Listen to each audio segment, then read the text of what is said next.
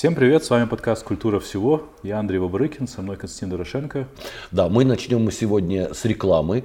А, до 16 октября в Музее истории Киева проходит моя кураторская выставка, которая называется «Экзодус».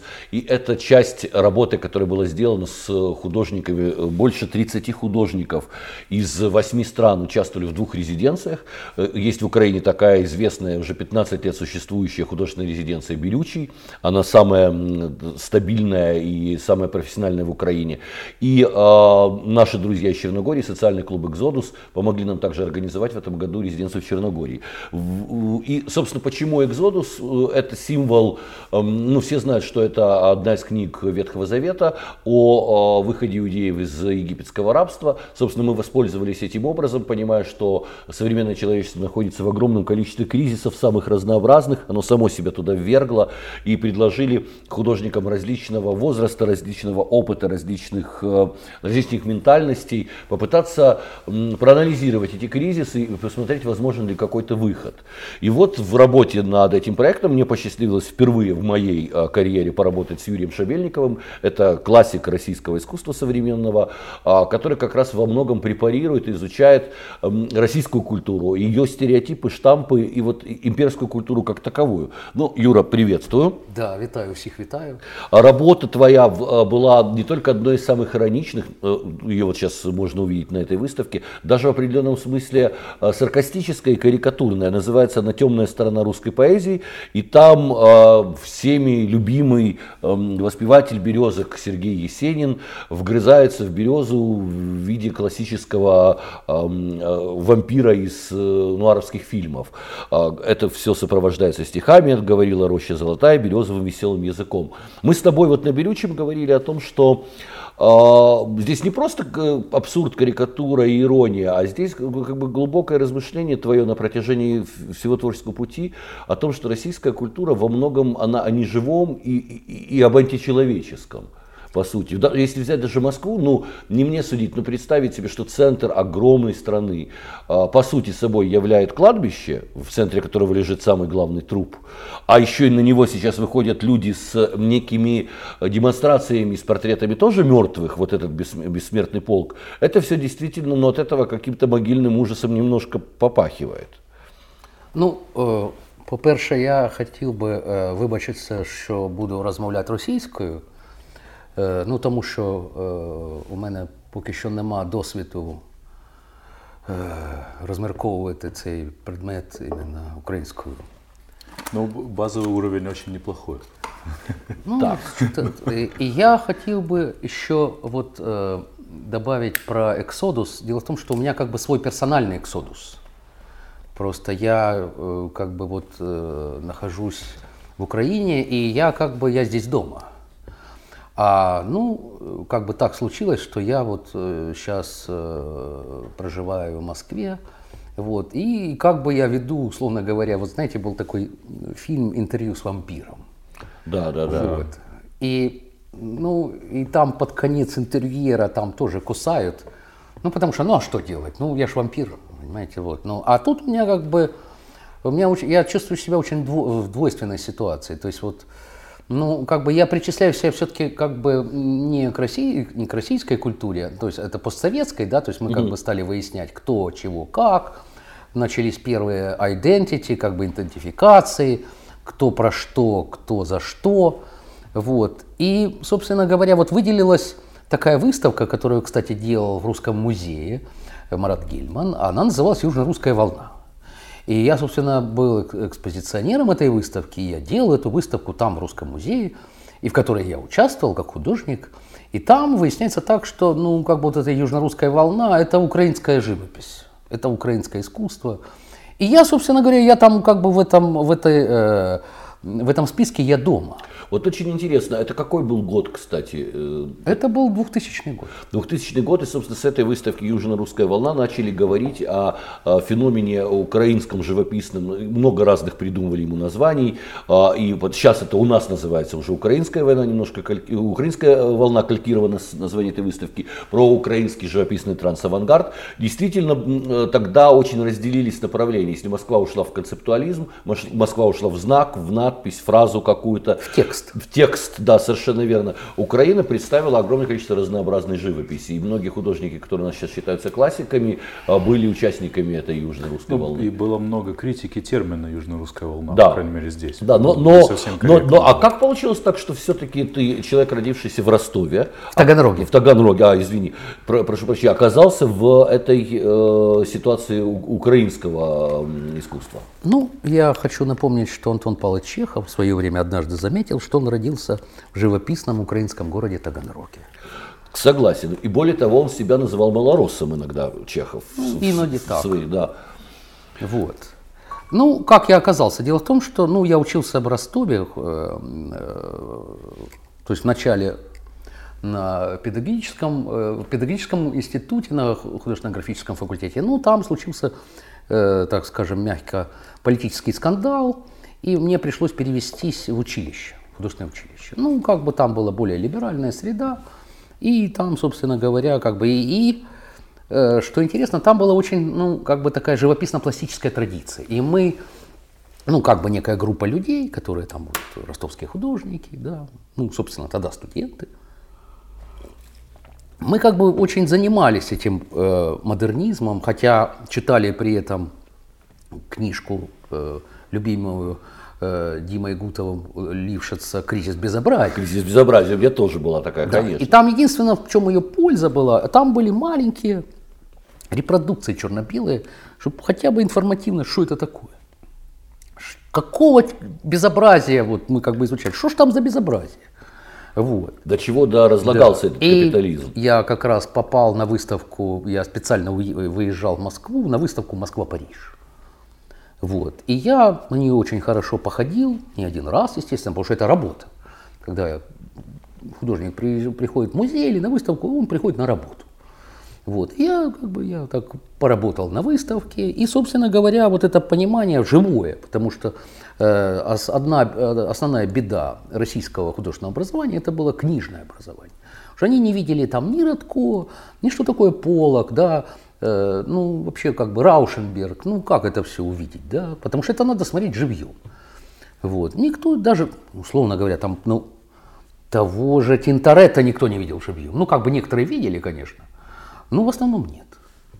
Вот это беда была. И, собственно говоря, мы как бы вот я в училище, после там э, э, вот круг э, художников, в который я входил, потом это было, значит, э, товарищество искусства или смерть. Вот. Радикально. Да, ну это э, отсы- отсыл к Патрио о Морте, вот, к Родина или смерть, да? а это как бы была наша, наша Родина, это искусство вообще. Мы там живем, поэтому или-или. Вот. И это очень, ну, когда я познакомился вот с, на Трехпрудном с Олегом Тистолом, э, с Костей Реоном, там, э, э, художниками, как бы, там, тогда еще вот э, Арсен Савадов, Ге- Георгий Сенченко, вот когда они Ну, делали это все уже да, просто да. такие золотые метры украинского Да, современного да. искусства на Юрий Соломка, день. да. Вот как бы я с Сашей Ройбуртом, я познакомился как раз в начале 90-х. И я понял, ну как бы это вот, это вот, это то. То, я, я- была большая выставка э, Савадова Сенченко, я помню, в ЦДХ, вот с этими гигантскими обезьянами, со светильниками. Да, и она тогда меня очень зацепила именно масштабом. Просто это как бы вот было настоящий такой, потому что в Москве такого не было. Работа, ну вот именно с, э, с поверхностью, с масштабом, с э, как бы вот с идеей, визуализацией, с материалом, этого не было. И определенная деконструкция классического канона живописного, потому что они специально его несколько искажали. Эти работы не выглядели классически, хотя были выполнены в классической Они даже форме. были немножко вульгарны. Вот-вот, Да, то нарочито, есть там да. был такой э, именно вульгарный оттенок, очень, кстати, который мне понравился. Кстати, интересно, что они, э, вот Ройтбурд, Савадов, они же рассказывают про то, как они сформировались примерно в таких же терминах, что тоже были какие-то маленькие со спичечный коробок репродукции, которые раз- разглядывались под лупу. И э, э, ну, я помню, что э, я брал интервью у Ройтбурда, и он говорил, что вот когда там Олива уже там в середине 90-х первый раз приехал в Киев, то, конечно, э, ну, тот украинский трансавангард и его трансавангард это были какие-то совершенно оказалось что да, да совершенно не о том очень и... непохожие вещи. И кстати сколько не, не склоняли тогда Акили Бонита Оливу признать этот термин украинский трансавангард он отошел от этой темы и не, не захотел легитимировать этот наш термин. Но бог с ним это история. Насколько? Я, я, я хочу перебить. Да. Не, не, я извиняюсь. Э, по-моему, это Акинша э, запустил вот этот украинский. Возможно. Но ну, сейчас вот мы это не термин. вспомним. Тут не так принципиально. Да. Э, получается, что у тебя, эм, при всем при том, что ты потом делал очень много вещей совершенно с живописью не связанных, а первоначально все-таки для тебя медиа, живопись как медиа была значима. Я просто, ну, как бы есть, э, вот эта, была эта традиция, которую я, собственно говоря, получил не только в училище, а путем самообразования. Вот. И, э, я мыслил так. То есть я мыслил пластически, и для меня пластическое было, ну, как, это как вот, это была привычка, традиция, это, ну, это очень, ну, как бы мое. Вот. И я внутри там себя чувствую великолепно. Но когда я приехал на Трехпрудный, меня как бы там, я столкнулся с тем, что но э, как бы картина, живопись как бы воспринимались как какой-то архаикой. То есть, типа, ну это все отжило, э, э, живопись умерла, давайте заниматься типа вот такими практиками как бы современными. Вот. И я, собственно говоря, ну, естественно, я влился в это, потому что это надо было понять, осмыслить и как-то в этом существовать. Вот. И я, собственно, с Трехпрудным, я вот первая моя выставка на Трехпрудном, я привез из музея огромную люстру, вот, из э, зальную. Причем она была это, новодел, там э, были электрические свечи, драконы какие-то, ну, пошлейшее такое вот. И я ее, а галерея на Трехпрудном, я хочу напомнить, это было такое, там очень низкое, это чердачное э, помещение, и галерея была очень низкая, там э, 2 метра 10 сантиметров, по-моему, высота была потолков. И когда я повесил эту люстру, я как бы, ну, просто, чтобы осветить галерею. То есть тут простая функция была, как бы, галерея в новом свете называлась. И я повесил там вот эту, которая буквально там 50 сантиметров от пола э, висела, и можно было посмотреть внутрь, на эти все провода, эти дурацкие свечи. Я видел фотографии, это действительно впечатляющий момент преобразования пространства. Это, кстати, очень сложный вызов для постсоветских художников, а, инсталляция, потому что инсталляция, это ведь чем она отличается от объекта, от скульптуры? Инсталляция это нечто, что преображает пространство вокруг себя, а не просто, Environment, да, а не просто нагромождение вещей в помещении. И вот как раз э, это один из редких случаев действительно инсталляции. А как как это получается? У тебя, у тебя же нет образования а, а, архитектурного или сценографического. Это определенно... Я в театре работал. Работал да, в театре, но, но, но это же не образование твое. Ну, я, собственно, в театре как бы и постигал это угу. все. Да. Потому что я на самом деле пришел в театр, ну, э, это еще самое начало 90-х, как, э, ну, потому что меня позвали. После того, как э, мы с другом сделали сценографию для рок-фестиваля «Таган Рок». Это был первый фестиваль в Таганроге, э, рок-фестиваль, и мы сделали все там. Начиная от знамен, на которых было рок-н-ролл, там, хард-рок и хард-н-блюз, блюз and ритм и так далее. Вот. И мы там делали как бы это оформление в трех цветах любимых Малевича. Белый, красный, черный. У нас были черные флаги, красные флаги, белые. Но на красных было написано рок-н-ролл. Вот, это был другой смысл. Вот. И на сцене мы сделали руины. Мы взяли 5000 коробок, вот, обувных. И сделали, как бы смоделировали разрушенный город, где над этим городом висел флаг, на котором написано было «Рок». И всем группам это просто они офигели. Это, у них никогда таких, э, таких декораций не было. Да, вообще, вообще русский рок не имел сценографии. Ему главное было просто вырваться на сцену. Это традиция а, рок-концерта как э, мультимедийного какого-то действия, а мы потом только это увидели на выступлениях группы Лайбах и так далее. Первоначально главное было хотя бы дорваться до публики вообще. Да. Поэтому выступали всяких ДК, на фоне Маркиз, каких-то Лениных даже. Ну, какая-то лабуда была. А мы сделали как бы им ну, очень профессионально. Поставили свет, там было все... Э, музыканты были, ну, как бы больше, чем довольны. И после этого меня позвали в театр как бы вот, в качестве сценографа. Ну и началось. И, собственно, я пришел в конфликт как бы с, с труппой театра, с руководством. Слишком радикально бы? Да. Да, собственно, э, А театр в Таганроге. Да, это э, драмтеатр э, Ордена Знак Почета имени Чехова. Ну, все как положено. Вот. Ну, это братская могила, я бы так сказал. Конечно, у меня как бы никакой, э, никакого не получилось сотрудничества, и я был вынужден уйти. Но зато, Но у год тебя, я проработал. но зато у тебя получился потом а, совершенно фантастический и такой иконический для постсоветского искусства а, проект, который можно назвать и, и э, объектом, и перформансом, и спектаклем. Это э, Ленин торт. Это назывался, это называлась э, выставка акция «Мавзолей как ритуальная модель». Собственно, я еще в 97 году, когда начались споры и дебаты о том, это еще при Ельцине было, э, выносить ли мумию, не выносить, как это будет воспринято. И вот начались как бы обсуждения там в, в печати, в СМИ.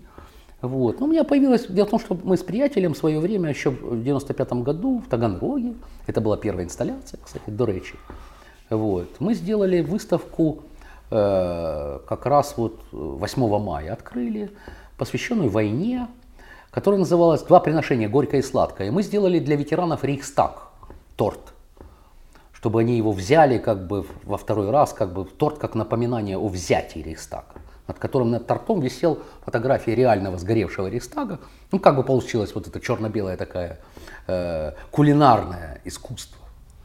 Вот. Мы как бы э, э, вот этот термин как бы кулинарное искусство, мы решили перевести его как бы в зону с, э, современного искусства. как бы. Э, Тоже очень интересно. И, и почему кулинарное? А В этом же всегда считалось что-то такое несерьезное. Кулинарное, когда сами говорили кулинарное искусство, художники смеялись над этим искусством, мол, это нечто одно, а это все ерунда. Вот, и как ты придумал это все соединить? Оно же тоже, кстати, вырастает ведь очень из э, э, имперской советской традиции. Вспомни э, книгу о вкусной и здоровой пище, изданную под руководством э, Сталина. нет, даже не Сталина, это было уже, по-моему, при Хрущеве, а, Микояна, Анастаса Микояна, Нет, где, это еще еще да, еще где советскому человеку, который едва ну, смог хлебом наесться, расписывали про рябчиков, там, про Ну да, это такая устрицы. как бы э, иллюстрированная кулинарная оргия. Да, кули- э, а почти порнографическая книга, которую так, собственно, к ней почти и относились в каждом доме, где она была, ее рассматривали, пуская слюни. Вот, а- и ты э, как бы таким образом вот эту традицию слюнопускания и кулинарного искусства объединяешь с искусством э, актуальным, современным. Ну, С, Я с ветеранами сложно представить сейчас подобную акцию, мне кажется, с Рейхстагом. А там же не было Довольно ничего шокирующего. Нет, ну, ветеранов. торт, в ви- оскорбиться, торт в виде Рейхстага это же много не... возможностей, мне кажется. Нет, взять Рейхстаг, почему? Наоборот, им понравилось, ветеранам очень понравилось. Хотя они не пришли на открытие, что там было очень огромное количество всяких мероприятий, возложение цветов, там угощение всяких, э, как бы их, э, премирований и так далее. Но дело в том, что про- э, э, кроме торта Рейхстаг у нас было две стены, на которых были маленькие полочки. На полочках стояли стопки водки с хлебушком. То есть это вот как раз два приношения было. Да. Горькое и сладкое. То есть это вот поминальные. Поминание погибших Это был бойцов. такой мемориал да, да. из водки с хлебом. То есть без имен, а просто вот на полочках от пола до потолка стояли вот стопки водки с хлебом. Очень взвешенный, на мой взгляд, проект, потому что победа, это сладость победы, она, конечно, была сладостью для всех, кто пережил войну, а, безусловно, сопровождалась горечью и болью, потому что какой ценой советскому народу далась эта война, об Этот этом мем- мемориал у нас перекрывал этот торт Рейхстаг. Конечно. огромное количество, да. То есть это уголочек и вот такая две стены. Но а, вот посвященный торт, который представлял собой фактически в полный рост а, а, мумию Владимира Ильича Ленина и который был съеден, это уже э, радикально другой жест. Он гораздо, Совершенно с одной стороны, он более циничный, он просто действительно на грани, ну на грани а, людоедства, если хочешь. Тут, тут, тут пе- переход к- Трупоедство. трупоедство, к нарушению очень многих, очень многих табу. Именно, именно. Вот. Но дело в том, что как бы вот Лев Ашанин, известный советский поэт, когда-то написал песню «Ленин в тебе и во мне». А здесь, собственно говоря, это, э, это метафора, безусловно. Но эта метафора как бы превращается в реальный объект. Ленин действительно в тебе и во мне. И тут как бы, когда ты его э, ешь, то есть ты как бы его э, погружаешь в себя, и ну, в каком-то смысле ну, была такая некая утопия, что избавляешься от этого. Но видишь, если вспомнить традиции всякие шаманские африканских народов, то там же считалось правильным э, съесть часть убитого врага, там да. или сердце, или печень. Во многих народах. Да, да. Ну, да и вот, э, а как это вообще, как это вообще можно было исполнить? Кто вам этот торт испек? Ну, во-первых, да, э, ну, условно говоря, мне помогли. То есть мы, мы это делали прямо в галерее, потому что все куль- кулинарии, с которыми я связывался, когда при слове «кого надо сделать», они просто бросали трубку. Mm-hmm. Дело в том, что как бы, в художественной школе, в которой я работал в начале 90-х, ну, как бы в 80-е годы и в самом начале 90-х, э, э, там была гипсовая э, форма посмертной маски Ленина. Я, собственно говоря, попросил ее и привез, сделал копии. Хорошие и... были времена, да. когда можно было что-то попросить, одолжить из музея. Да. Вспоминаются ну, да. э, зародыши мутанты, которых Чичкан тоже попросил из музея для выставки на, на военном корабле в свое время. Это интересные Нет, были мы, времена. Мы от, э, выпекали э, голову Ленина по посмертной маске, то есть все было точно. Угу. Это не была какая-то там искусственная что-то от себя сделано. Угу. Нет, мы подобрали там человека, у которого были примерно такие руки, по, э, отлили руки, голову. Первая гола, кстати, не получилась, распалась в духовке. Вторая удалась. Вот. И, собственно говоря, мы, это был сборный такой торт, вот, 250 роз. Мы делали примерно сутки, даже, может, чуть больше. То есть прямо в галерее на месте, стол, э, э, основа, и начали делать вот. Как реагировала публика? Ты мне рассказывал, что даже официанты сперва, видя это все, рядом с тортом Ленина переходили на шепот. Это публика переходила на И публика. Официанты стояли как почетный караул. Угу. То есть это была модель почетного караула. Вначале же было как бы было э, небольшой э, промежуток времени как прощание, то есть ознакомление, ну вот как вот э, десерт, вот пожалуйста как бы. И ситуация вот эта модель мавзолея, где стоит почетный караул, труп, мумия, и люди проходят, смотрят. А потом открыли, там мы сделали такие специальные вот стояли загородки, вот, и публика начала как бы по приглашению галериста начала трапезу. Вот. Но я не попробовал, все, все съели. Огромное количество народу было. Вот. Потом это показали по телевизору. Ну и начались там скандалы, э, заявления в прокуратуру. 50 коммунистов написали э, заявление. Но дело закрыли через год за отсутствием состава. Тогда не было оскорбления чувства верующих. Как да, нет, это, там да, было статьи. возбуждение розни. Угу. Это была 282 статья, по которой было возбуждено дело, возбуждение розни, социальной, там, религиозной, ну и так далее. Да, сейчас под чувство верующих это вполне подошло бы. Ну, оскорбление чувств просто, наверное, даже это же как чувств. Да, конечно, потому что этот самый, э, газета «Правда» вышла с, э, со статьей э, «Лениноеды», которая называла. Там были все оскорблены, даже вот там Советская Россия, даже стихи написали там. Ну, там был какой-то ужас просто. То есть вскрылась какая-то вот эта подсознательная у них, э, ну что ли, черта, когда у них какие-то есть святыни. Для них Ленин это святыня. Конечно, но сама идея скреп, вот это, эта идея скреп, она и, и зиждется на вот этих странных специфических святынях, фигурах умолчания, чего-то, что нельзя критиковать, и о чувствах верующих. Сейчас представители Российской коммунистической партии выходят на свои митинги с портретами Сталина и портрет и иконами Николая II. Вот тебе, пожалуйста, и чувство ну, верующих. Все слилось да. в одной истории. Ну, тот же Зюганов, допустим, к примеру, который ходит там в мавзолей, а потом в храм Христа Спасителя. Ну, как бы вот где там, где, где мозги? Но это, это вообще-то все уже похоже на какие-то карикатуры журнала «Крокодил», потому что коммунистическая идеология религию отрицает, опиум для народа. Как это в России все слепилось в такой непонятный вареник? Культ имперского. Да, вот, вот, вот Сталин с, Мне самому с Николаем. Мне самому, это как бы известная сказка про трусы и крест. Да. Вот, это как бы все тоже, да. Ну, это не абсолютно вот как-то у них совмещается, я не понимаю, как. Потому что это, это же как бы две вещи несовместные.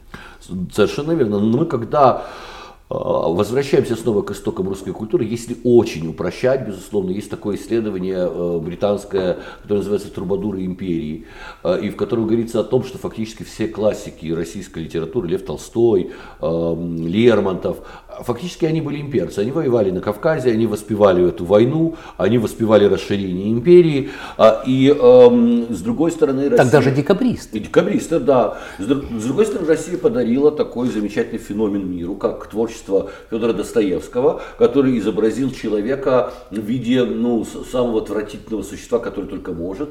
Твари дрожащей, червя злобного, пьяного, сумасшедшего, беса, который там убивает топором старуху и так далее. И что, собственно, для имперской политики очень полезно, если человек такая мерзость, по сути своей, то и не надо никакого гуманизма, не надо уделять внимание этому человеку. Человек такой мерзкий ничего не стоит. Можно трупами этого человека забрасывать в войнах какие угодно армии. И, собственно, о каких правах для вот этой твари может идти речь. Очень удобная культурологическая ситуация для империи, мне кажется. Ну, Лев Толстой же в конце жизни отказался от этих взглядов. Он же да, Лев Толстой немного другая история, да, но его, его-то и э, отлучили от церкви. Ну да, но в результате этого... А вот этот Достоевский, на котором взросший выращены целое поколение и советского человека. Он же внушал тому, что ты тварь, и, и тебе вообще-то не, не на что, ну, на что ты можешь претендовать в результате. Иди гни в, в какой-нибудь конторе или там на заводе, или эм, с, с, там спасайся тем, что амбразуру закрыл, потому что, по сути, э, человек это мерзость. Вот, вот так это все выглядит.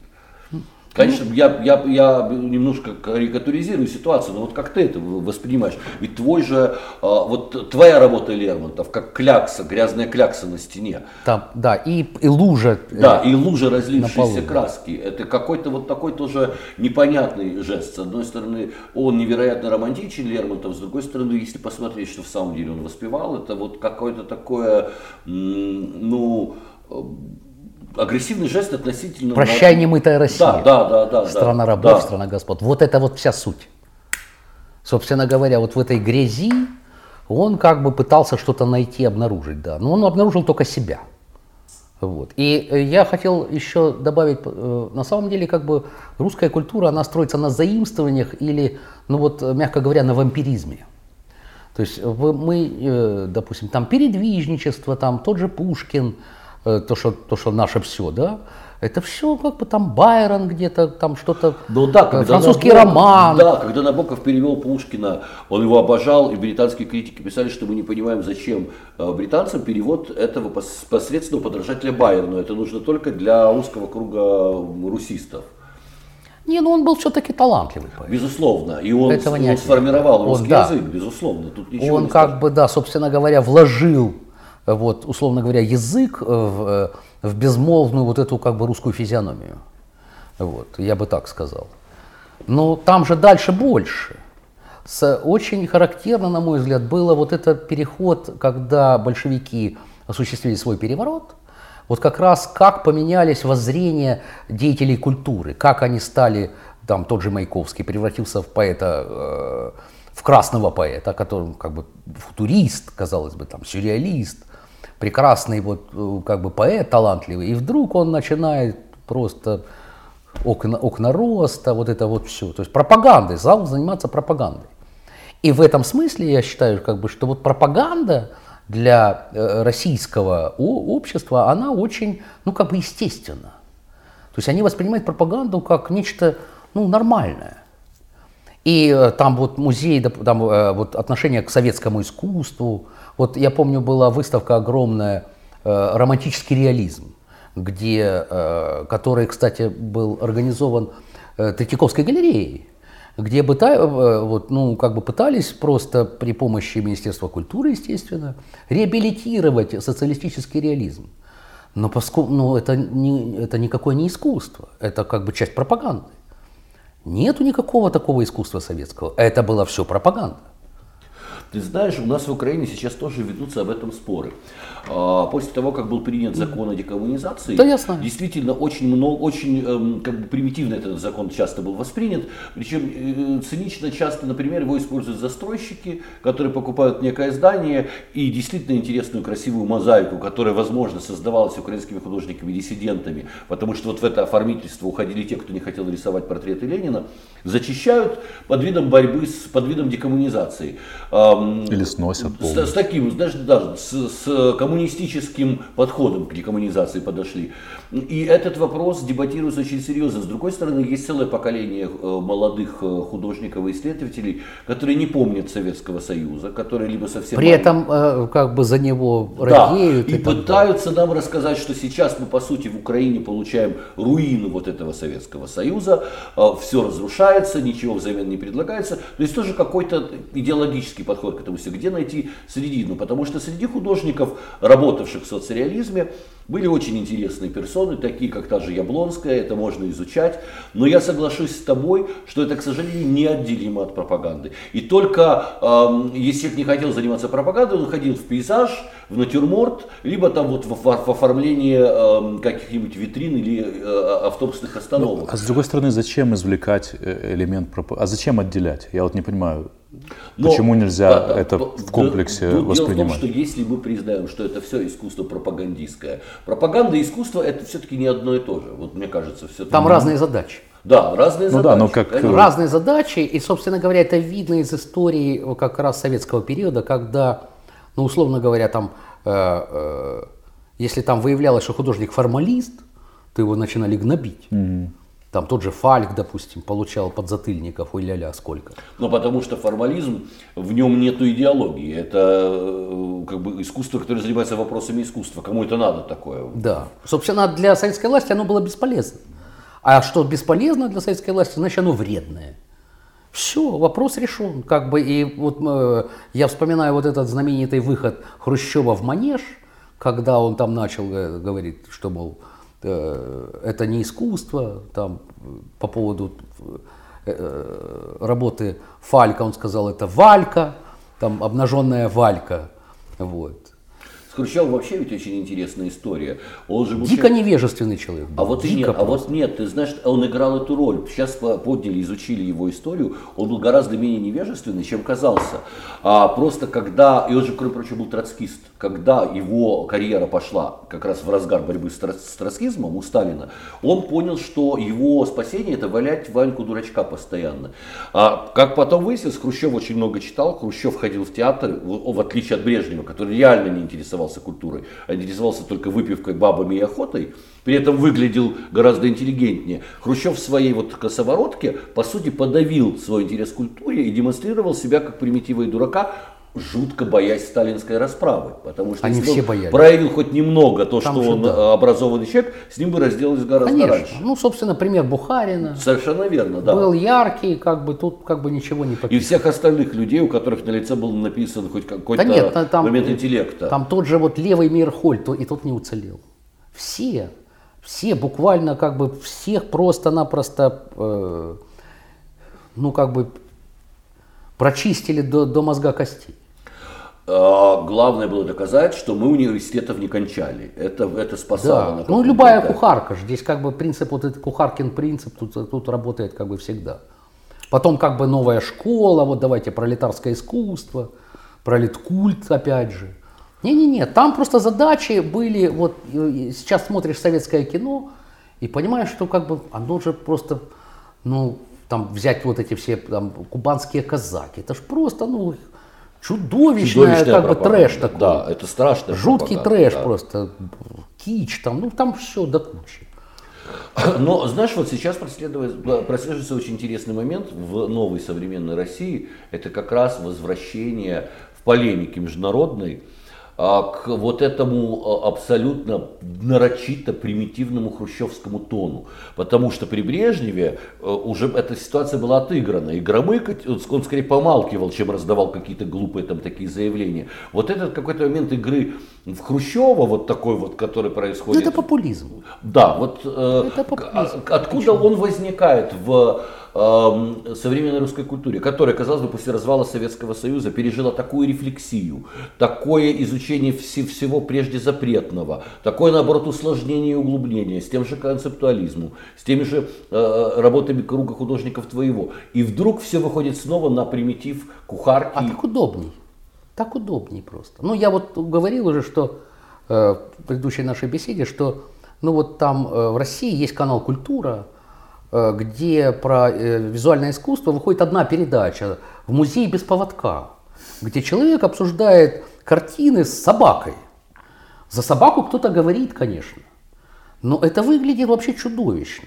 Здесь как бы можно кучу параллелей с акциями Кулика провести еще и восп- по-другому воспринять это все. Но еще с, с Нет, но Кулик, он, э, он как бы предъявил такую метафору, что Ну. художник в России как собака. И эта метафора очень важная, потому что это был такой распространенный штамп среди западного зрителя, вот, что, ну, как бы в России это вот как бы терра инкогнито, там живут какие-то вот глухие, э, там, я не знаю, автохтоны, которые с загадочной русской да, душой. Да, с загадочной русской душой, которые иногда выбегают, кусают, ну что-то такое, что-то диковатое. Ну, А здесь такое вот- получается собака-зритель.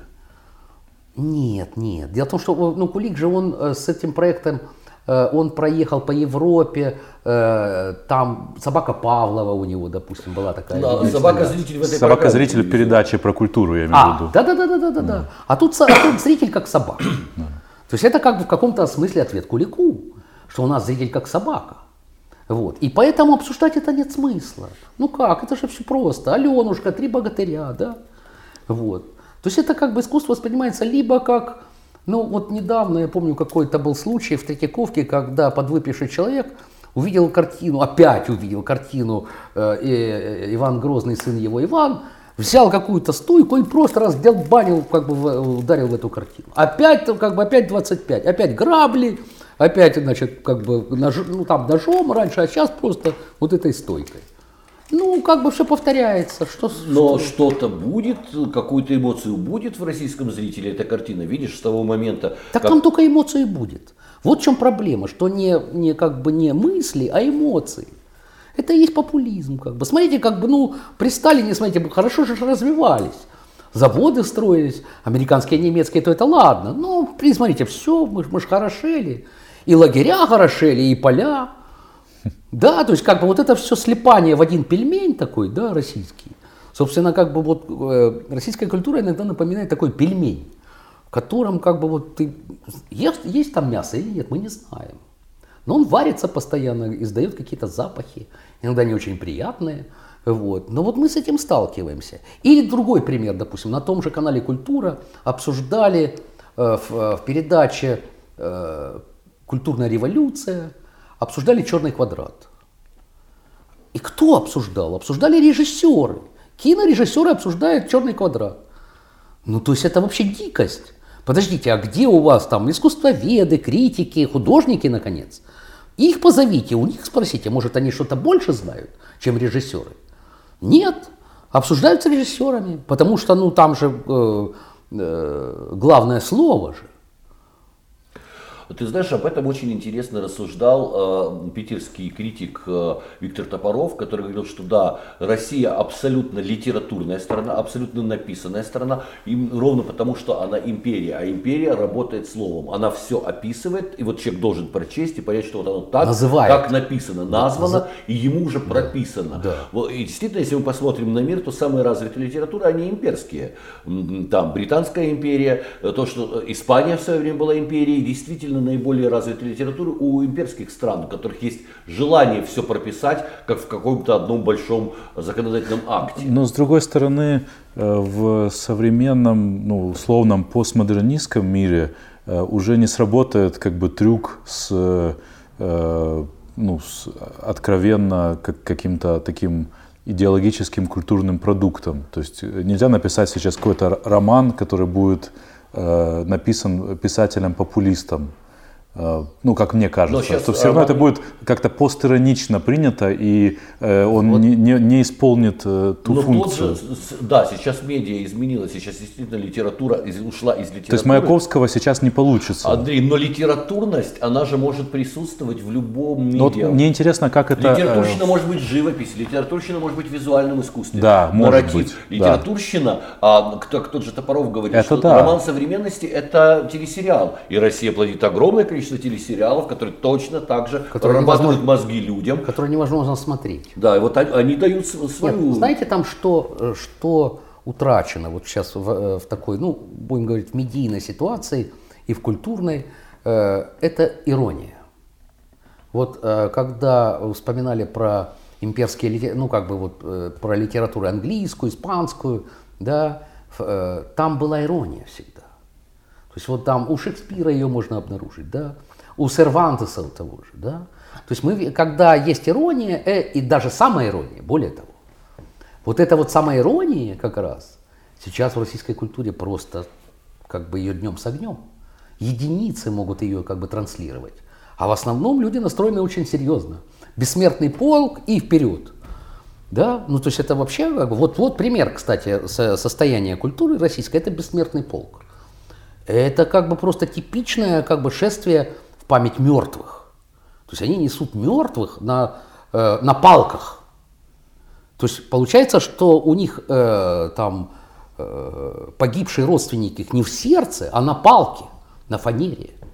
То есть им недостаточно вспоминать, там, открыть альбом, сходить на могилу. Им надо еще с фанерой пройти по улице. Для меня это дикость. Это, дик, это дикая вещь, абсолютно дикая. Относительно иронии, действительно, мы, если мы посмотрим даже на э, вот, звезд литературных российских, то в том же Эдуарде, у того же Эдуарда Лимонова было много самоиронии в дневнике неудачника и так далее. У Прилепина, Это был другой Лимонов. Да, у Прилепина, который, ну сейчас он не писатель уже, Да. да. У Прилепина, который сейчас олицетворяет российскую литературу, иронии нет совсем. Ну он же бывший ОМОНовец. Какая там, какой литератор? Он же просто, ну как, как был мент, как был мусор, так и остался мусором. И, собственно, то, что из него исходит, это только мусор. Больше ничего. А он, в общем-то, как бы, если его там, э, я его, я его не могу слушать, потому что там, там глупость, бред, и вот это чванство, оно перемешано все. Ну, как бы, зачем? Это как бы, ну, все, чтобы поесть немного говна. Как, как у Сорокина. Как у. Сорокина, да, у которого, Вот кстати, это очень много фундаментальный иронии. роман. Да. Я считаю, что «Норма» – это фундаментальный роман русской культуры. Фундаментальнейший. Потому что вот именно поедание говна, причем самостоятельно, там даже пересиливая, ну, как бы свою брезгливость, э, нежелание, ну, просто, ну, вот надо съесть говна, потому что все едят. Это норма, понимаете? Вот, вот это ключевое. Съесть говна. Вот, собственно, если вы сейчас включите российское телевидение, вы по- на- ну, поешьте немного говна. Хотите вы, конечно, ну как бы вы можете по- улыбаться, но на самом деле вы съедите говна. Вот так. В этом контексте интересно, Костя, мы с тобой обсуждали это после э, э, твоего приезда из Черногории, э, что среди э, людей, которые живут в России, очень распространено, э, распространены анекдоты, в Да, отличие от знаешь, Украины. интересный нюанс. Приезжает к нам в Черногорию Сергей Братков и говорит, расскажи новый киевский анекдот. А в, в Украине исчезли анекдоты.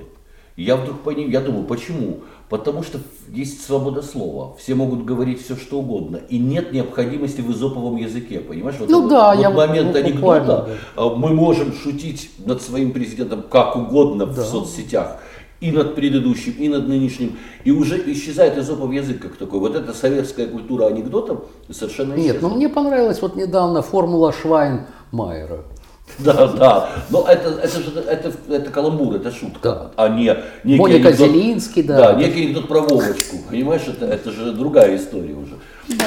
Да. и а, а вот как ты думаешь, как это расслоить? Я еще извиняюсь, в Украине есть самоирония. Конечно. В Украине есть самоирония, то есть как бы люди не стесняются, ну как бы сказать. Украинцы ну, всегда смеялись над собой. Да, ну да. И украинская культура, если взять ее корни, когда она формировалась, Котляревский, Да. это безусловно ирония. до Пушкина, до речи. Да, Гоголь это ирония. И вплоть до сегодняшнего дня, та же Верка Сердючка и так далее. Украинец умеет и любит посмеяться над собой. В нем нет вот этой дикой суперсерьезности.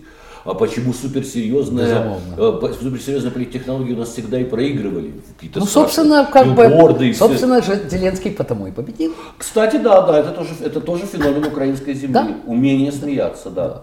Да. А- Над самым серьезным, Конечно. да. И над собой в том числе. А, Мы с моим э, комиссаром по вот тому же проекту «Экзоду» с Петром Чоковичем тоже вчера говорили о том, он говорит, что он впервые оказался в Киеве и говорит, что вот он чувствует, что украинцы ближе к черногорцам своей мягкостью и ироничностью, чем россияне. Россияне более, более холодны, более жестки. Я говорю, ну может быть это потому, что климат у нас разный все-таки. В Черногории, в Украине земля плодородная, солнца много. Как-то можно, ну и, и мне кажется, это влияет. И же выстачая. Ежи выстачая, назов- если, если Сталин с Кагановичем не устраивают голодомор, то, в общем-то, да.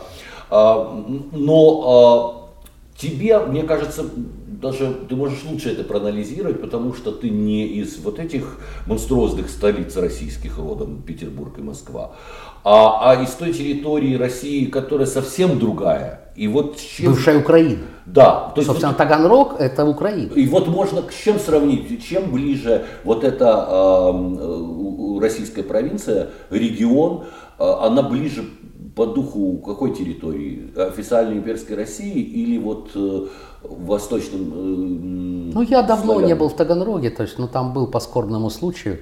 А так, ну, вот я, кстати, хотел заметить такой маленький момент, нюанс. Когда я э, на Помин, Помины приехал в Таганрог и проезжал мимо как раз администрации, увидел такую картину, что там, там залишился бюст Ленина, огромная голова такая – а буквально через 15 метров двуглавый орел. Вот как они вместе коммуницируют, я не понимаю. Это, собственно говоря, вот то же самое про, э, э, ну, как про православие по-русски, когда вот Сюганов входит в храм Христа Спасителя и в мавзолей. Вот тут то же самое. Вот тут как бы голова Ленина, это тот же мавзолей, только в Таганроге, ну, как бы в виде головы Ленина. И рядом двуглавый орел. Но все это, по сути, символы империи. Если так отстраниться от идеологии, да, то Сталин был самым успешным из российских императоров. Он после Екатерины II максимально расширил территорию империи. Поэтому в России запретили фильм «Смерть Сталина». Именно поэтому. Потому что там их, ну, как бы святой, если верить, как бы, апокрифам, да, он там превращается просто, ну, как бы в чучело это посмешище. Обоссанное, а это недопустимо, да. да, это недопустимо. Поэтому как? Это ж наш, как бы, а вот товарищ Жуков, посмотрите. Ну это просто-напросто карикатура. А как же? Жуков, великий маршал. Да. А тоже очень интересная разница. Я, кстати, я очень радовался, когда его снесли в Харькове. Я просто, ну, говорю, вот наконец. Но это человек, на, руках, на руках которого огромное количество да, крови. убийца украинцев просто. Конечно, вспомнить то, Палач. Как, как действительно, э, да, даже э, когда освобождали Киев, э, это форсирование Днепра, да. было просто реальное Голыми... забрасывание трупами да. реки, которых отстреливали с э, холмистого берега. А взрыв Днепрогесса в 40 Конечно, конечно. Это все одна, одна песня. Но это снова иллюстрация того, с чего мы начали, что если культура считает, что человек это мразь, то и его жизнь, его эм, права, его существование ничего не стоят. И можно пользоваться как ресурсом с знаменитой пословицей «бабы еще нарожают». На мій погляд, це кріпацтво. Угу. Эта традиция вот крепостная, она, собственно, вот это э, рабства как такового, вот, э, вот это московское рабство, оно вот как бы оно, его надо, мне кажется, э, выковыривать еще э, года, десятилетия и так далее. Вот это чинопочитание, начальство всегда право, что есть Путин, есть Россия, нет Путина. Это все вот оно. Оно ж вылазит. То есть это ж не сам Путин сказал, есть Путин, есть Россия, нет Путина, нет России. Это халуи. Это халуйство просто. Халуйство, которое уже просто настолько даже в костном мозге. Знаешь, я вспомнил э, когда-то, я довольно редко бывал в Москве, всегда по делам, и однажды в одну из поездок услышал, э, это как раз было время что-то вашего формирования тандема знаменитого Путин-Медведев, и там Глеб э, Павловский по телевизору рассказывал, что Путин и путь. Сравните эти слова. Путин – это путь для России. Я, в общем, тоже как-то был немного удивлен, потому что это, это примитивно. По-украински это шлях. Да. И вообще, а шлях ассоциируется да. по-другому. Да, да. С другим словом. Но просто Выбачьте. сама такая игра, понимаешь, Путин путь это для первоклассников, это ужасная инфантилизация вообще. И вот то, что... Для олигофренов. Да, да, и то, что люди Даже готовы на таком уровне воспринимать э, мир, а, это настораживает на самом деле. Ну, сработало, видишь, все. Ну, сейчас начинает как-то... українець, кстати. Да. Ну, сейчас починають прокидатися. Трохи, я би так сказав. Что-то происходит, потому что есть несоответствие. Тут понять, конечно, можно, что э, если нельзя людям обеспечить действительно нормальную, полноценную жизнь, им нужно дать некую идею, которая будет для них компенсацией того, что они претерпевают того, что дрянные дороги, того, что нет демократии, того, что нет права голоса, того, что э, не очень хорошо с экономикой. Э, зато мы первые в космос полетели. Это, конечно, не зря прививается вся эта история и так называемая победобесие, истерика по поводу Второй мировой войны, от которой действительно пострадали вся Европа, да еще и страны других континентов. Давайте не будем забывать уже Эфиопию, например, э, которую итальянские фашисты завоевали. Вот эта вся истерика, будто никто, кроме России не воевал, никто кроме России не страдал, никто кроме России не побеждал. Но кроме того, что все республики Советского Союза участвовали в этой войне на самом деле. И в Кыргызстане есть памятники погибшим на войне. Вот. Э, но это все подмена некая, э, которую, кстати, ты знаешь, не заметили американцы. Потому что они со своим материализмом подумали, что если в России рационализмом, слабеет, да, рационализмом если в России слабеет экономика, то все, мы можем с ней не считаться. Забыв Нет, ну, о том, что иррациональное в человеке все равно существует. Все равно существует. Был и период... люди в бедности и обиженные могут просто из гордости, из своего вот памяти про то, что они в космос полетели, так, грубо говоря, навалять э, цивилизованному миру, что мало никому не покажется. Просто ведь был период э, вот после развала Советского Союза и до там, не знаю, Кириенковского дефолта, когда действительно американцы ну, чувствовали, что все, ну как бы э, ну, они, да, они победили, победили да, холодная война да, закончилась. Да. И при этом и, была гуманитарная помощь. Да, да, но, была, да. Но, но она была как бы э, со стороны сильного государства, победителя, Реально бедном, в руинах стране, в которой да. люди ели грязь. Поэтому как бы они поэтому и пропустили этот момент, потому что не было никаких ну, Потому что там как бы э, Советский Союз умер, а советский человек да, нет. Да, да. Он никуда не делся. И вот эта вот тоска, как бы, кстати, так мягко еще хотел дополнить по поводу человека в космос, что запускал-то его Королев, который родом из Житомира, а двигатель делал Глушко, тоже украинец, да? Вот. Но Гагарин-то полетел с грязной задницей, я извиняюсь, потому что туалетную бумагу начали выпускать только в конце 69 -го года на английских машинах. Вот. Так что тут как бы тоже спорный момент. Кто там в космос полетел и как. Да? Конечно, это просто смешно все это теперь а, э, приписывать России, потому что Советский Союз был совершенно другим государством, Конечно. который а, точно так же на самом деле, как и Российская империя. Ведь если мы посмотрим на верхушку, если мы посмотрим на ученых, если мы посмотрим на писателей, да в конце концов на тех, кто создавал русский язык, Даль, кто про национальности, откуда он взялся, это были представители совершенно других народов. Из Луганска. Во многом, да, но еще и немец, немец из Луганска. Да. И тут интересная ситуация, что Сталин провозглашает за великий русский народ, забывая о том, что империя, по идее, по сути, наднациональная история, а не национальная. Конечно. Почему, что позволяет, допустим, тем же британцам над собой смеяться, стать культовой э, панковской группе, э, которая карикатуризирует английскую королеву, вот что спасает их, а русскому человеку не велено над собой смеяться, он должен только гордиться. Да, царь в голове у них. Царь Пушка, При царь том, царь-то, да. царь-то, начиная с э, Петра Третьего, немец был. Да, Совсем ну, другой это... вообще национальности ну, и, культуры. Собственно, Россия как э, слово появилось-то в 1721 году. До этого это было Московское царство. Так что вот так. А империя, конечно, да, это спасительная, да. За империю можно держаться, потому что ну, как бы нас боятся же. В русском современном, в русской современной музыке, в рэпе русском, в молодежной музыке очень много чувствуется ощущение какого-то такого отчаянного предчувствия конца, конца света и наступающего мрака. Во многом это и в разговорах там тех же идеологов русской идеи, забываю их фамилии. Проханов.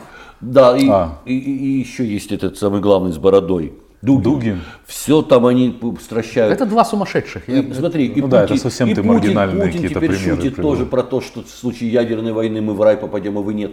Знаешь, они меня, сдохнут. У меня возникла какая мысль. А русский человек подсознательно ощущает крах Российской империи как конец света. Он не видит себя в свободном демократическом государстве. Он не видит себя частью какой-то меньшей территории, чем вот эта империя. И предчувствие, возможно, развала России вызывает вот эти настроения апокалиптические, конец света. Но мне кажется, что как раз тут вопрос не о конце света, а о том, что люди подсознательно чувствуют, что такую огромную территорию, иначе как насилием, держать невозможно. И воровство. Да, и, вор, и, и это Насилие не, и воровство. Исторически нежизнеспособная история, мне кажется. Абсолютно. абсолютно ну, тут еще есть такой фактор, э, что э, современная молодежь это люди, которые ну, 80% или 100% своей жизни прожили при Путине. Э, и как бы э, параллельно, э, в отличие от там, своих советских родителей или предыдущего поколения, они имеют возможность соприкасаться с мировой культурой, но при этом постоянно возвращаться в как, как бы в непрекращающегося Путина. Мне кажется, что в этом еще есть какая-то такая тоска э, и понимание что того, мир что... мир динамичен, да, а здесь все как бы да, застыло. И, но при этом есть еще, да, вот это ощущение Кого-то варят при этом на кухне. Да, да, от кулинарии нам сегодня никак не, не уйти в разговоре. Это, кстати, я вспомнил э, э, роман Сорокина. Там же, в общем-то, как бы людоедство, оно возведено уже. Кстати, просто... я тебе вчера рассказывал, э, я недавно был на открытии выставки э, украинского искусства в Вене, и там была, э, был, не знаю, корреспондент или журналистка Art Newspaper Russia, Милена Орлова? Нет. Ну, Милена Орлова, редактор. Я, да, редактор. А Ру. это, я, я, к сожалению, не знаю, как ее зовут, но интересно, что она пришла, и она раздала всем, как бы, ну, кто был в пресс-туре, раздала всем э, по две конфеты э, шоколадный Путин и шоколадный Ленин. То есть, вот и, и она, сладкий да, Путин. Да, да, да, и сладкий Путин. И она, ну, как бы чувствовала в этом какую-то вот символическую такую, победу. Да, да, да. Э, Но... смешок э, как в себе. Живите, да? Да, да, да. Ну, ага. нет, или как бы такую иронию, ну, как непонятно. Ну, что. это ирония, как бы она, за, она за границей, анекдот, она да. не в Москве. Ну, тут, ну, тоже, конечно, тут конечно. тоже, знаешь, людоедство, трупоедство, самоедство, э, странные истории. Кстати, кстати, ну, это такой братковский анекдот. Да, вот это, да. но, господин Шабельников, вы можете подать в суд на эти конфеты с Лениным, потому что Путин там одна история, а Ленин-то вы первый съели. Тут, тут, тут я не буду. Авторское право. Я, кстати, до речи, я делал э, для... Э, там есть такая русская премия, Э, в Москве. Это вот фонд Ельцина организовал, значит, это как бы вот э, русскоязычные писатели в разных странах, они как бы подают на эту премию, и кто-то побеждает. Вот. Ну, и я сделал ну, как бы приз для победителей, это шоколадный Пушкин. Это бюст Пушкина, сделанный из шоколада. Вот как бы вручали им Пушкина всем. Пусть едят, что называется. Шоколадный Пушкин, это да. у Мамонова был спектакль еще. Такой. Да, ну а я сделал этого шоколадного Пушкина. Реально, вот это был бюст Пушкина, сделанный из молочного темного шоколада. Здесь, э, раз уж мы э, э, сладости, заговорили о сладостях, тут нельзя не вспомнить Надежду Константиновну Крупскую и историю с ней, которая была связана.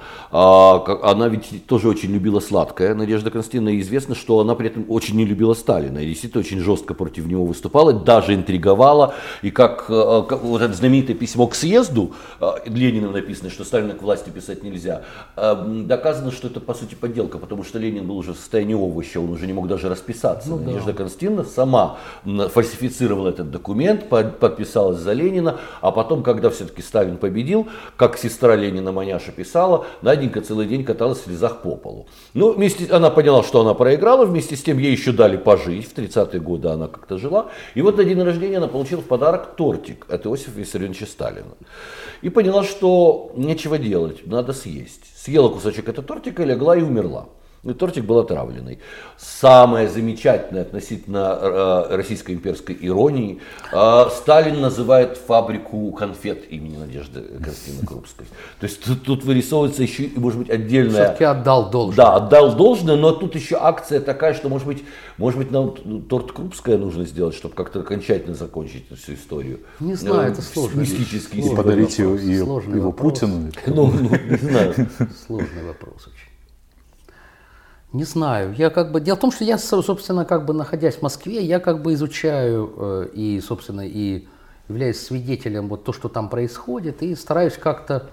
Ну, для меня сейчас очень важно это вот э, то, что э, в России очень популярно, это как бы переписывание истории, вот всякие мифологемы, про 28 панфиловцев, ну вот прочее как бы герои. То начнем с Маячня. Александра Невского вообще, Да, да, на- который, по сути, был сборщиком налогов для э, хана Золотой Орды, а его превратили почему-то в полководца. И, по-моему, он не говорил на российской мове. До речи. Ну да, письменных документов не осталось, да. А да, в Ледовом побоище да, погибло 22 рыцаря. То есть, условно говоря, это была большая драка, которая прекрасно иллюстрирована Эйзенштейном в, в фильме «Александр Невский». Вот. Это же как бы пенопластовый лед все. То есть как бы в, в- в рифму с сорокинским голубым сало, это пенопластовый лед. Вот я, собственно, как бы занимаюсь этой новой мифологией, как бы, вернее, мифотворчеством, потому что в искусстве это и есть мифотворчество. Если, и, если этот миф будет неубедителен, то как бы грош мне цена. Поэтому надо делать все очень убедительно. Давай вернемся к Есенину. Э, Есенин, конечно, э, специфическая персона, э, скажем так, э, талантливый, безусловно, поэт. Но вот- Народный. народный, да, безусловно. У моего папы бюст Есенина стоял на столике, он его очень любил. Но вот э, превратить его в такого... Вампира. Вампир, такого Дракулу- Носферату. Носферату, да. э, Это, ну, очень неожиданно. Ну, я, я склоняюсь к тому, что как бы вот это э, самоедство, этот э, и, условно говоря, вампиризм, это э, очень важная, ну, как бы составляющая вот этой исконной российской культуры. То есть вот э, копирование, переиначивание, э, вот как бы на, на чем-то вот как бы кого-то высосать именно. Причем как бы э, вот э, перевести вовремя и как бы присвоить вот это. Да. И для меня это как бы, ну, вот там же он э, впивается, должен сейчас впиться в березу. Да, то есть, э, и то, как вот у него же, и только синь сосет глаза. Вот это вот как бы, вот это ж удивительно, да, и это вызывает сентиментальное чувство. И только сентименты э, это и есть составляющая, только эмоции. То есть смыслы, они просто подкидываются, ну как бы вот как пельмени. То есть вот то, что там внутри, никто не видит. А это вот как бы естся в такой милой э, упаковке. Ну, Есенин, впивающийся в березу, в моем понимании, это гораздо еще, ну, гораздо лучше, чем, не знаю, Борис Гребенщиков, впивающийся в какую-нибудь э, э, Боба Дилана, например. Ну Потому да. что это ведь Почему нет? на самом деле то же самое. Так и есть. Или там Пушкин, впивающийся в Байрона. Да, да, да, это Просто впиваться в березу это как-то ну, честнее, ну или как-то Ну, потому что вокруг никого не было. Тут так получилось, что кругом ни души. А, Юрий, ну, кстати, раз уж вы вспомнили Гребенщикова, ты участвовал в э, таком культурном форуме, который называется «Слово ново». Я не участвовал. Не участвовал, а ну просто ну, как-то не, не участвовал, но побывал там. Нет. Вот на, на- на слово новое не был ни разу. Меня не приглашали. Я ж ни слова, ни нового. Ну да, но с другой стороны, как-то же в Будве, от слова нового, это фестиваль, который в Будве проводит Марат Гельман и собирает там большое количество российских э, э, интеллектуалов, деятелей культуры, не разделяющих официальную э, политику. Ну, в этом смысле так. это положительное да, Да, явление. но э, там у тебя был интересный момент, где ты схлестнулся тоже с одним российским либералом, э, Георгием Чартишвили, который больше нам известен как писатель Акунин. Я не слеснулся, я просто, ну, как бы написал комментарий по поводу его высказывания а, об Украине, когда он сказал, что про Украину можно забыть, потому что там как бы безумная коррупция, как бы она съела страну, и поэтому мы больше на нее не обращаем внимания. Человек, который живет в Лондоне, приезжает э, в Черногорию и рассказывает про Украину. Я считаю, что это бред. Что он не имеет вообще никакого морального права комментировать то, что происходит в Украине. И я про это откровенно написал. За что получил, конечно, ряд э, ну, нелицеприятных высказываний, скажем так. А вообще вот э, эти, э, эта традиция такой либеральной иммиграции и размышления о судьбах Родины за рубежом, которая еще из Российской империи тоже идет, и вот когда собирается тоже там Гребенщиков, там... Что делать, кто обязательно- виноват. Обязательно Улицкая, да, действительно как-то это все... Как ты думаешь, это, это просто продолжение действительно некой интеллигентской традиции, либо это в самом деле на что-то может повлиять? Ну, в России я не знаю, на что это может повлиять. Ну, оно может как бы э, повлиять только на тех, кто и так не согласен, кто и так диссидент. Да? А, собственно говоря, на внутрироссийскую ситуацию это никак не влияет. Это где-то там, это либералы, там, инакомыслящие, они там где-то встречаются, обсуждают. Вот, и что-то там делают такое нехорошее. Очень интересно, что само слово «либерал» в России стало ругательным. Оно было ругательным при царизме. Либераха. А, да, да, либераст. Да. Либераст. Оно было ругательным при Ленине, разумеется. И вот э, и при Гитлере тоже. И при Гитлере, конечно, да. И оно так во, во всем мире воспринимается совершенно без эмоций это слово, а в России имеет четко карикатурную коннотацию. Ну они же там сказали, что свобода нам не нужна, демократия это что-то такое. Это вот как бы это что, как бы имперский синдром. Какое? Нам как бы самый вот, ну как Степан Андреевич Бендера э, сказал, что как бы если человек как бы отказывает, там если между, э, человек между свободой и колбасой выбирает колбасу, то он лишается и колбасы, и свободы. Это вот как бы вот чистая иллюстрация. Потом они хотят же цензуры, потому что как бы пресса много себе позволяет. Да? То есть они хотят сладких сказок на ночь. Ну, если вы хотите сладких сказок, вам будет их. Вот и все. Тут как бы взаимопонимание абсолютное. Ты э, довольно часто участвуешь вот в э, резиденции Берючий, при всем при том, что мне от э, некоторых коллег... После 2014 года почти во всех. Вот, после, а мне от некоторых коллег, э, критиков э, российских, неоднократно приходилось слышать о том, что украинское искусство, оно немножко отстает от российского, вы чуть-чуть нас догоняете, мы опережаем. Э, эти разговоры, впрочем, уже э, закончились на определенном этапе. Но э, мне интересен твой взгляд из Эм, культурного, и никто не будет это отрицать, и художественного центра Москвы, ты попадаешь в такую специфическую, принципиально провинциальную историю, как э, эм, маленький лагерь на Азовском море, где идет совершенно другая коммуникация. И, конечно, ты наблюдаешь за процессом развития искусства украинского. Можно ли говорить, что наши пути в искусстве вообще сейчас расходятся? И, или вообще, как можно сопоставлять? Безумовно. Угу. Безумовно. Ну, как бы сучасне мистецтво це ж как би ознака ві, ну, вільного суспільства. То есть это ж вот как бы это неразрывные вещи. А э, современное искусство в России, оно существует, ну вот как э, клуб по интересам. То есть вот там дали там маленький загончик, вы там как бы кукарекаете, а мы будем просто идти мимо со своими э, огромными бархатными знаменами. Вот где-то так. А у вас там где-то вот э, в полуподвале, там, ну, веселитесь.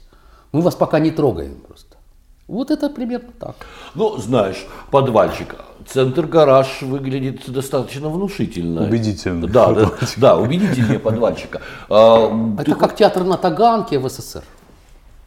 Это вот та же самая приближение, потому что, ну, если мы э, как бы внимательно узнаем, кто владелец там гаража, был и есть, откуда ноги растут там и так далее.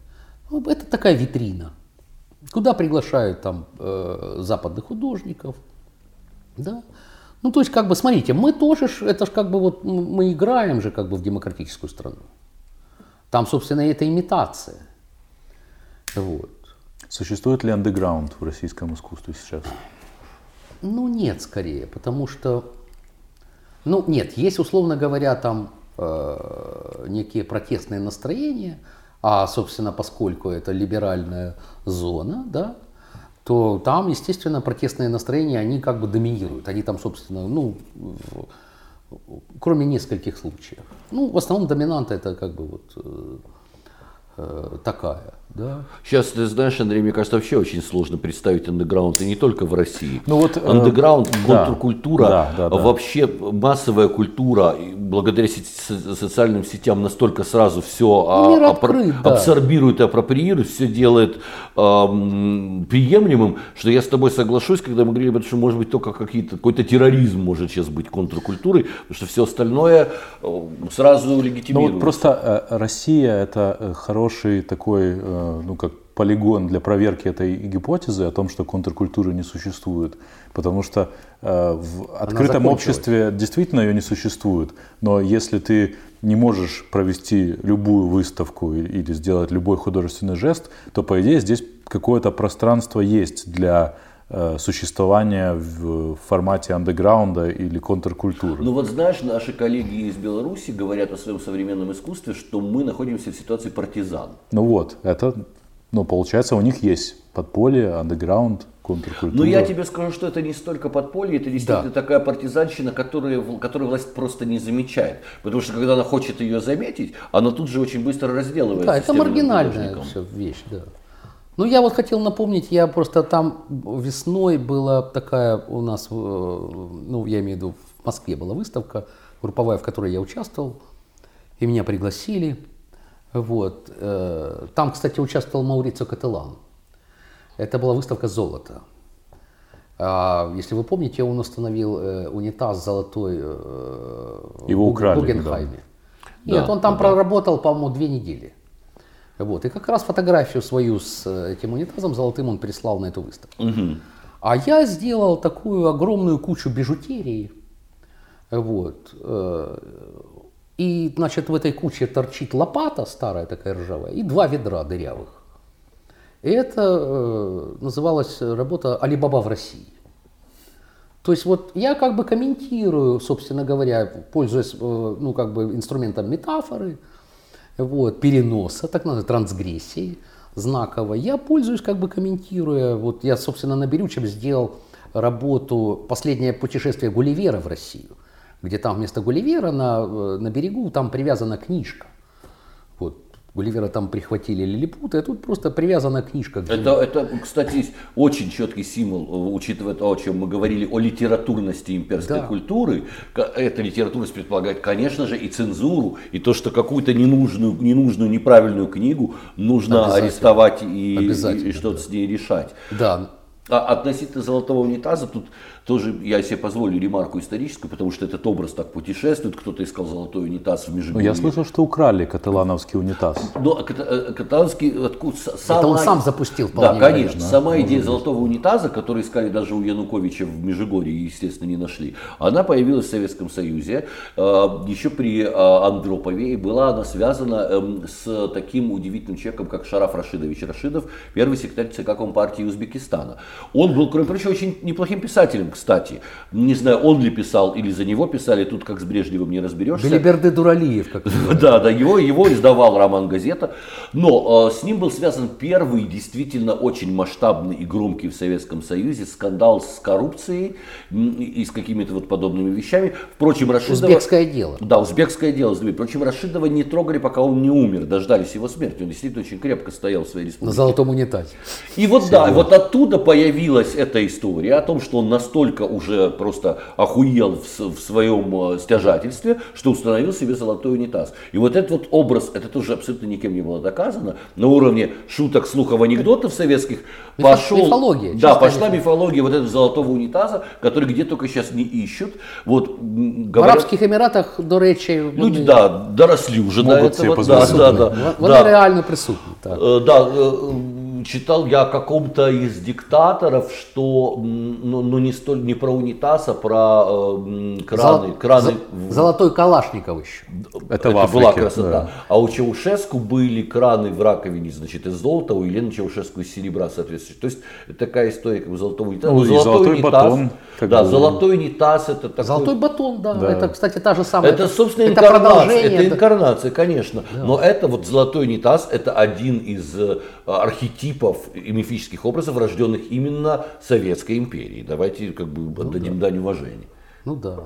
Кстати, тоже в контексте нашего разговора интересен образ золотого батона. То есть нечто, что ты, по идее, хотел бы сожрать, но не можешь. То есть такое да. тоже как бы... Потрясающе, конечно. А, Там, кстати, вот мы на этой, на этой выставке был еще мультфильм «Золотая антилопа». И там вот этот султан, да он как бы же э, гибнет э, в золоте. Засыпанный золотом, да, да. да. Это вот, собственно, разгадка. Но при всей твоей... Советский, кстати, мультфильм. Да, при всей твоей критичности, очевидной, нескрываемой критичности к существующим порядкам в России, все-таки у тебя, видишь, есть возможность выставляться там, и есть возможность как-то реализовываться как э, художник. Ну, я, ну, собственно, я всегда ощущал себя свободным человеком, даже в СССР. И как бы я тогда как бы делал то, что я хочу. и сейчас, собственно. Ну вот я возвращаюсь к теме эксодуса, что для меня как бы вот эта ситуация нынешняя, это эксодус, это исход от Мордора как бы в свободную страну.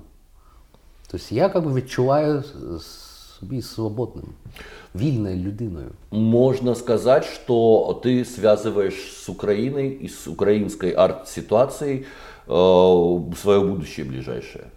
Что ты Безумовно. Готов... Тому що я как бы українського походження.